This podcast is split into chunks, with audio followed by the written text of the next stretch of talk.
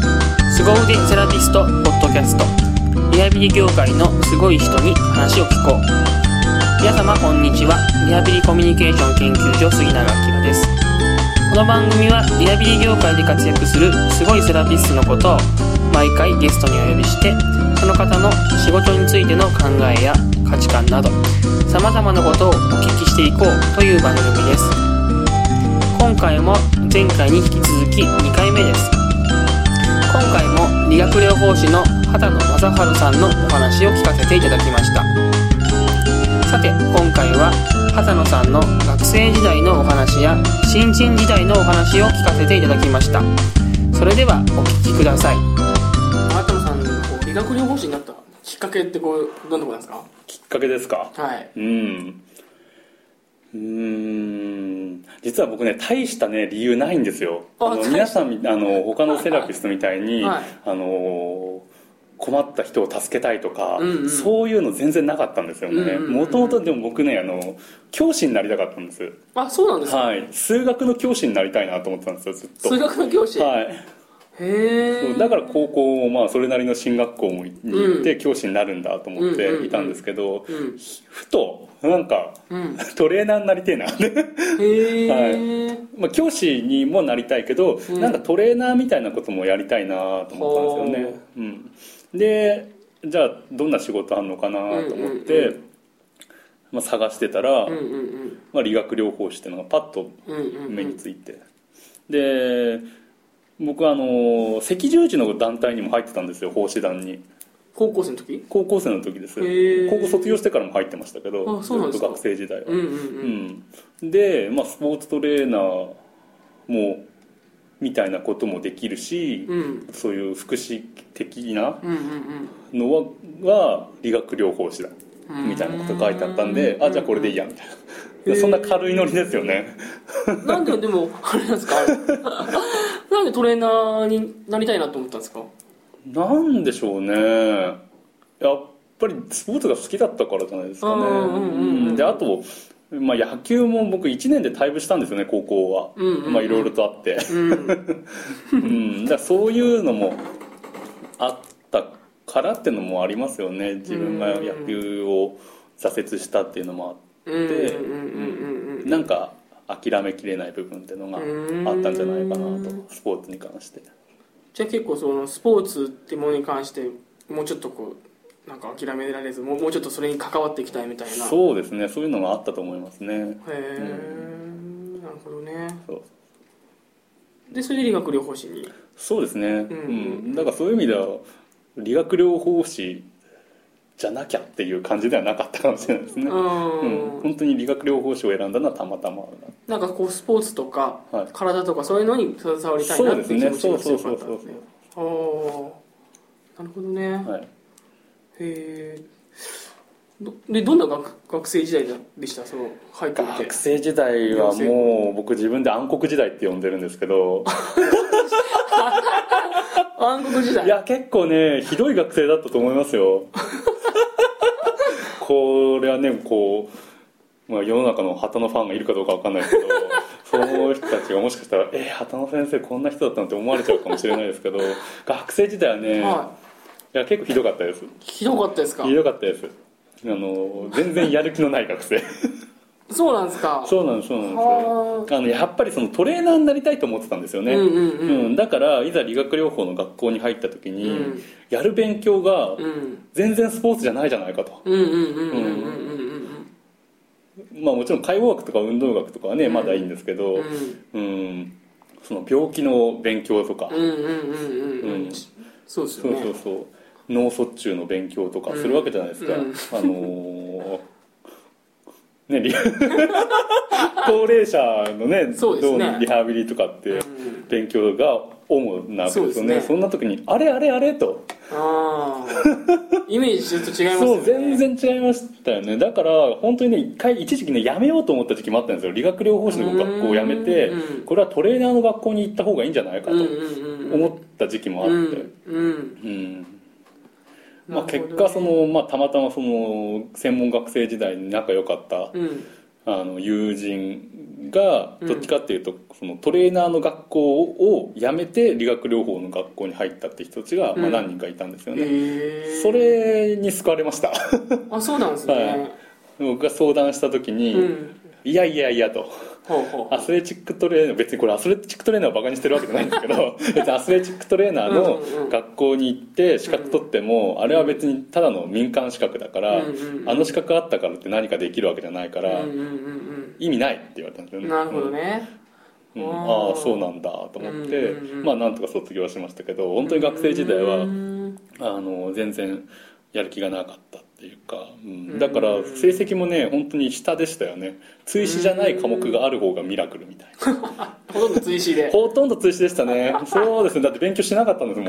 ああなるほどね、ん、うん、一応あの勉強ができないわけじゃないんですよ僕ねやる気が起きないやる気が起きなかったとにかくやる気が起きなかったああなるほどんです、ね、やっぱ特にそういうなんかこう脳卒中とか、はい高齢者とか、うんはいそういった話になってくるとなんかこううん違うなとやる違こうなっとていうやりたいことと違うなってういーうのがあってんなるほどね、うんじゃあ結構頑張って通った感じだったん ですか頑張って通いまし たねまあ他にもいろんな要素があってね結構メンタル的に落ち込んでた時期だったんで ああ、うなるほんどだから本当にすさんでました よねすさんでましたすさんでましたさんでましたかはい暗い暗黒時代が暗黒時代ですよ本当はにあ教員からも呼び出し食らいましたからねなんでですかいやもうあまりにも成績が悪くって悪くで最初の勉強もねしなかったんですよ全然で 最初もなんとか取ったんだけどうんうん60点ギリギリだったから、うんうんうんあの先生に呼び出されて、呼び出されなんか本詞の時と、うんあの内容書いてる内容がほとんど変わってないんだけど、うんうんうん勉強した みたいなやる気あるとかって言われた時に、まあ、僕も当時すさんでたので、うんあのなんで今考えるとあんなことを言ったのかと 思うぐらいの,、うんうんそのやる気あるのって聞いた時に、なかったらこんなところにいないですよ もうそういうすさんでた時期がすすささんでます よねそれぐらいの学生ですよねうんすごいですねそうですそうです荒れてましたねあ荒れてましただから周りのあの友人にもね怒られましたよ本当にあそうですなんでお前勉強しないんだとクラスでもトップクラスに頭いいのに、うんなんで勉強しないんだへとえ そっかやっぱすさんでたんですねさんでましたね、はああなるほどなるほどいそんな感じでこうやってて、はいあの臨床実習とかどうだったんですか臨床実習 もあのうーんインターンですね最終実習最後のうん最後の実実習習のインターンの1期目はうんひどかったです、ひどかったひどかったですもう病院が落とさないっていう方針だったから落ちなかったっていうだけうで、ーんあのー本当に何していいかわからないっていう感じになってますね、うんうんうんうん最初の1週間ぐらいはね結構調子良かったんですようんもう常に見学の虫みたいな感じなるでいろんな先生に見学してもいいですか見学してもいいですかって聞いてやってたんですけど次第になんかこうわけわかんなく なってレポートとか書けなくなっちゃって、うんうんうんうんで混乱してたらもう見学にも行けなくなっちゃったみたいなあもう本当ひどかったですああなるほどうんねどうその頃はあのどうしてやるやる気っていうか実際現場見てみてからはこうなんていうかなその面白そうだなと思ったりとか理学療法に対してどどんなふうに思ったんですかうんいや1期目も1期目の時も全然おあんま面白いなと思わなくて 本当にあああれやっぱやめようかな実習行って自習ってやめようかやなっとぱ思っりやたっんぱでりすちけょどっと違うなとあやっぱ違うなとあ2期目はどうだったんですか2期目はね逆に、うんあのもう素晴らしい素晴らしいって言われて、へえ学生としては本当に素晴らしい出来だとうんうんうんうんうん言われましたねなぜかなぜか、はい2期目どういう領域だったんですかいやあの回復期です回復期だから脳卒中見てたんですけ1ど期目は1期目も1期目も回復期の脳卒中うーん中心に見てますそうかなんか2期目はなぜか2期目はねあのバイザーとのやり取りがすごくうまくいったんで すよ、あなるほど、うん、そっかそっかへえそれでなんとかじゃあ PT としてやっていこうかなみたいな感じになったんですかそうですねあ面白いなと思ったんですよねうーんうんだからそれまでは本当にトレーナーがになりたいと思ったんで、うんうんうんまあ、整形うんうんうんっていう感じだったからなんで脳卒中なんか見なきゃいけないんだと思ったんですけど、2期目の経験でねあうん脳卒中もしかしたら面白いかも、ううんん、そういうふうに思いましたねそっかそっかそうそう現場でそういうふうに感じたんですね感じましたねうんなるほどねで実際あの卒業して、しはい新人になった時は最初どういうどういう領域にあれなんですか就職したんですか整形外科ですそれで整はい形やっぱ り整結形局いややっぱりそこであの、ね、最初のこうんうトレーナーになりたいってうんいう、うんうんそれを捨てちゃいかんと思ったんで、うんうんうんうん整形外科、うーんまあ、それはポジティブな理由で、なるほどね、まあ、ネガティブな理由としては、大きい組織面倒くさいなっ ていうああそっかそっかそうですよねそうそうそう整形外科の方がやっぱりちっちゃいっていうかそうですねなんかこううーん自分のこう治療以外に力を注ぐのが嫌だなと思ってますよね、うんうんうんうん他の職種とのそうですよね連携とか、うんちょっと面倒くさいな、うんなるほどうね、ん確かにそううかんそうか、回復期だとねかなりいろんなそうですよね職種がいたりとか、うん大きい組織ですもんねそうなんですよねうん最初はでもあれですよね1年目の時って今の職場じゃないんです ね違いますね、うん、あの今の職場よりも大きい責任だったんですか同じような感じだったんですか最初の同じような規模ですね今のところよりもちょっとちっちゃいぐらいでうん外来専門の整形外科ですようんね、うんうんうんうんどその頃ってどどんなことを思って働いてたんですかどんなことをうーんそうだなどんなこと思ってたんだろうなもう7年ぐらい前の結構話ほらです1からね年目だと悩む人多かったりとかほらさっきまでの話だといろいろこう苦労 苦労してっていうかあ暗黒時代だって言ってたじゃないです かそれでこう1年目になった時にこうどうだったのかなと思ってうーんなんだろうなど何を思ってたんだろう仕事楽しかったですか最初仕事ですか1年まあまあそれなりに 目まあそんなにそれなりにっていうあもう苦労とかなかったんですか1年目の頃って苦労ですかううんーん苦労苦労と感じたことはないですけど、うんでもやっぱりね1年目からバンバン直せるわけじゃないので、うんうんうんそこら辺の悩みはもちろんねんうんうまく直せないなっていうのは常うんに、うんうんまあ、もちろん今でもありますけど、ううんんうんうんただ1年目はとにかく、うん、どうやったら治るんだろうどうやったら治るんだろう,、うんうんうんまあ、とにかくそそれぐらいしかそれですよねうんうんだから別に特別なことは考えてるわけじゃなくって、うんただ日々どうしたらもっと治るようになるだろうんうんううんうんっていうことうんを考えてやってたみたいな、はいうん、あとはまあ自分が野球上手くなりたいな野球やってなかったですけどもうその時にやめてたんですけうんうんどもっと野球上手くなりたいなってういうーん自転車速くなりたいなうんうんうんうんうんうん自分のその体のパそフうでォすーマねンスのそこうそとうそと患者さんがどうやったら良くなるかってことうをそうなんか普ず通っと思ってたんだそうですねだからそれうんみんなそうじゃないですかでもね、うんうんうんうんうんうんなるほどね、はい、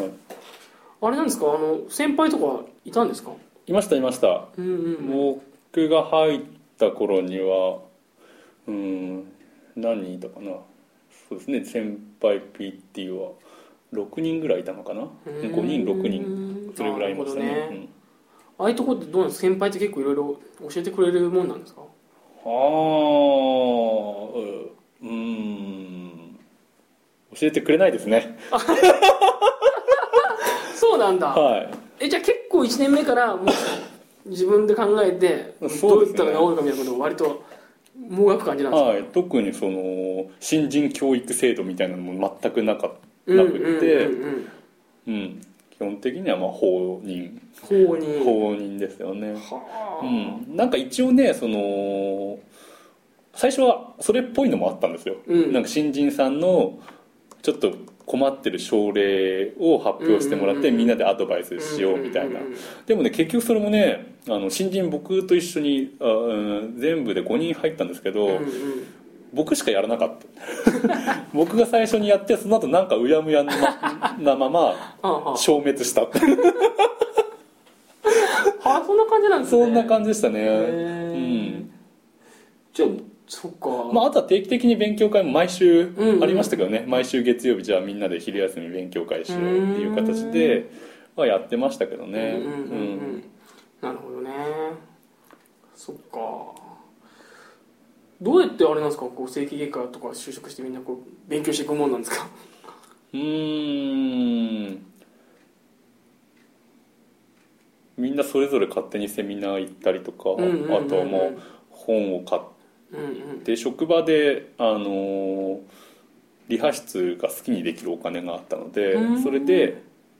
まあ、定期的にあの本を買ってきたりとかうんうんうんして、まあ、みんなで勝手に読んでるっていうだけでう、ーんなるほどね最初の頃ってどういうことから手をつけたんですか勉強って最初ですか、ん最初は何やったかな最初はストレッチボールですねストレッチボールはいコアコンディショニングの、うんうんあれなんて言ったのかなそう職場にストレッチボールがあったんですよ、うんうんうんうんあの一番上の上司がうん持ってきて私物で持ってきてて、うんうんでも誰も使ってなかったんですよ、うん持ってきた上司すらもこれ何に使うかわからな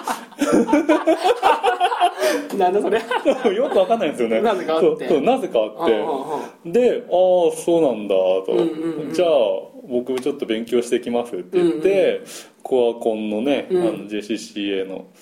当時はやっぱりまだストレッチボール今でこそね有うんあれだけ大きい団体で有名になったんですけど、うんうん僕がね勉強し始めた頃はちょうどまだストレッチボールっていうのがあるらしいよぐらいの時だったんですよね、うーんうんだから今みたいな資格制度とかじゃなくて、うんうんうんうんうんだから今マスタートレーナーの人たちが受けてるような内容をうん別に誰でも受けられたみたいなうん感じの時だったんですけど、うんそれに最初は行って、うんコアだコアだとかってなるほどなったねんですよね、おおこれはベーシックセブンっていうね体リセットする、あのーメソッドがあるんですけど、うんその衝撃はすごかったですよねすごかったですか強かったですよあれやった 後ベッドに吸い込まれるようなうんめっちゃ吸い込まれるそうそうあテンピュールですよテンピュ ール床がテンピュールになるんですよ、えーなんだこれはとえどこうくなん吸い付く吸い付くんみでたいな感すよじ吸い付くんです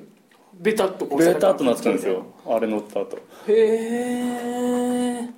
あの衝撃はでかかったですねそれってどう背中がや柔らかくなるってことなんですかどうどあうのー姿勢が悪い人って、うん脊柱の湾曲が大きくなってるんですよね、うんうんうんいや前腕が増強されたり、うんうんうん後腕が増強されてたり、うんうんそれをストレッチボールに乗って背骨でねあの、うんうんストレッチボール背骨に当たってる当んてますで、よねうんうんそれで寝るから、うん、背骨にかかる体重がねうんうん背骨にかかるんでそれで、えー背骨をまあフラットな状態にしていくっていうそれでまあいろいろと動くわけですよね、うんうんうんそうすると、まあ、セルフモビライゼーションがかかってうん緊張が取れるってなるほどいねう説明でしたけどね,、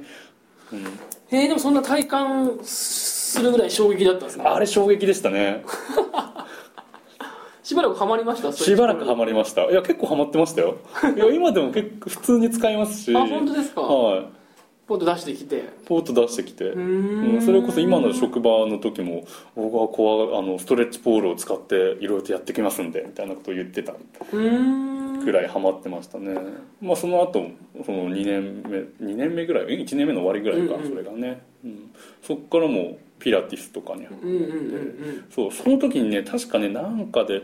まあ、さっきも出たロペスですよね、うんうんうんロペスにあの僕その頃パタって呼ばれてたんでうんうんうん畑のことパタって呼ばれてたんですよ、うん、パタはあの運動連鎖アプローチに行ったらいいんじゃないかなって、うんうんうんあの運動連鎖アプローチ研究所会うんみたいなのをね、山本さんうんうんのところに行ってみたらとうんうんうん言われて、うんああ分かったっていう感じで、うんその山本さんの開催したピラティスのうーん会に行ったりとか、うんそういうボディーワークの勉強が主でしたね。うーんなるほどねはいそっかそっかじゃあそういうのを勉強してはい。 12年は結構ハマってたとハマってましたね。ストレッチボールとか、うん、ピラティスとかは確かにあれですよね畑野さんのブログの昔の方に言うと結構書いてありますよねそうですねピラティスのこととかい。うねん。えああなるほどねはいなんかこうそうですね整形外科領域のこう魅力っていうかそういうのありますかうーん。整形外科領域の魅力。うん働いてて面白いところっていうかうーん。なんだろうな。うーん。な